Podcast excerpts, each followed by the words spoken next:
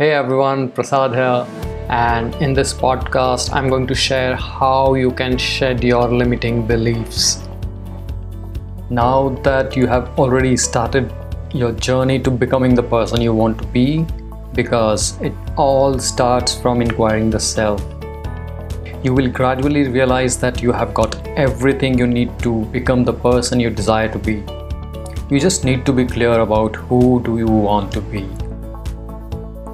I worked in advertising for almost 15 years.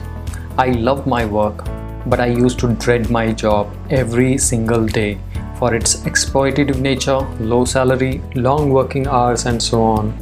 At one point, I began to feel that there was no way out.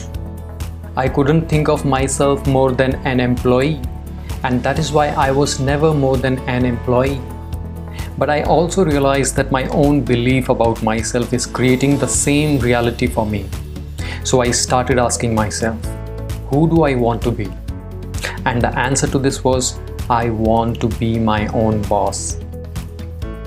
The next question was, how? So I started researching and upgrading my knowledge, and I started to see the opportunities and possibilities. The truth is, when you upgrade your knowledge, you start to see things from the perspective of your upgraded self. There are many things that we want to change in life, but we never decide to change it. Now, why not make a different decision today which will take you closer to the things that you want in life? Your beliefs, your ideas, concepts, prejudice dictates who you are. Then why not form different beliefs or pick different ideas and concepts which will determine the person you want to be. It is not important to figure out why are you the person you are today. What is important is that you find out the person you want to be. Orison Swett Marden says, Go as far as you can see, and when you get there, you will see farther. That's very powerful. So, people basically operate on three levels Number one, survivor. So, this first category of people is who lives in ignorance and they want to remain ignorant because they do not like their beliefs to be challenged. They live in their comfort zone and self inquiry makes them extremely uncomfortable and insecure. Anything that makes them insecure or uncertain, they will avoid it. I will call these people survivors they work really hard to survive. These people want to win the game but do not want to play the game. Or even if they play, they want to play it safe. They are secure to the point of paralysis. Category number two Warrior. The second category of people is who questions everything. A warrior is ready to let go of anything that is holding him or her to move ahead in life. These people are hungry for knowledge. These people are ready to change and ready to act when they see any opportunity. They are risk takers. They want to win the game and they are ready to play the game as well. Category number three Enlightened. The third category of people is who is beyond body and mind. I am no one to talk about these people because my knowledge is limited. But one thing I can say that this is the highest form of being a human. Understand your true nature. It is our true nature to strive to become more than what we are at any given point in life. And it is this basic nature of humans is the reason behind the evolution of humankind. If it is not for evolution, we would have been living like early men. Life becomes meaningful when you are constantly evolving, just like water that remains clean as long as it is flowing. The water that has no flow becomes muddy and dirty. Life thrives in the process of growing.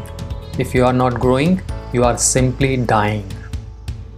When you are aligned with your true nature, you take control of your life and you are the one who decides who do you want to be. Let go of things that are holding you back. The more we try to control things, people, or our surroundings, the more they become complex.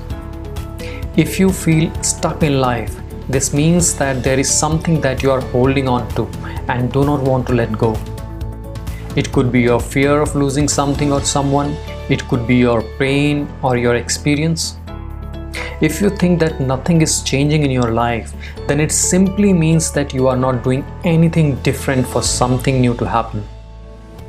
If you are in a job and think that you are not growing, have you ever thought about acquiring a new skills or taking up new classes? Quit putting yourself down.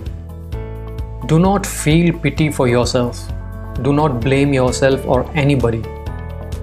This attitude will not take you anywhere. It will only push you into depression. Just remember one thing that you are 100% responsible for your life and no one else. It is only you who can help you. So there are few things you can do. Number 1. Make a list of things you like about yourself. Number 2. Read affirmations. And you can download affirmations by clicking on the link. Number 3 don't talk negative about yourself. Treat yourself like a good friend. Number 4. Filter out toxic people who make you doubt yourself. My effort is to get you out of survivor mode and put you into, war- into a warrior mode. Now it is time to face your fears head on. From now onwards, start saying these three things to yourself I like myself. I am enough. I deserve to be wealthy. Say it as many times as you can during the day or before going to sleep.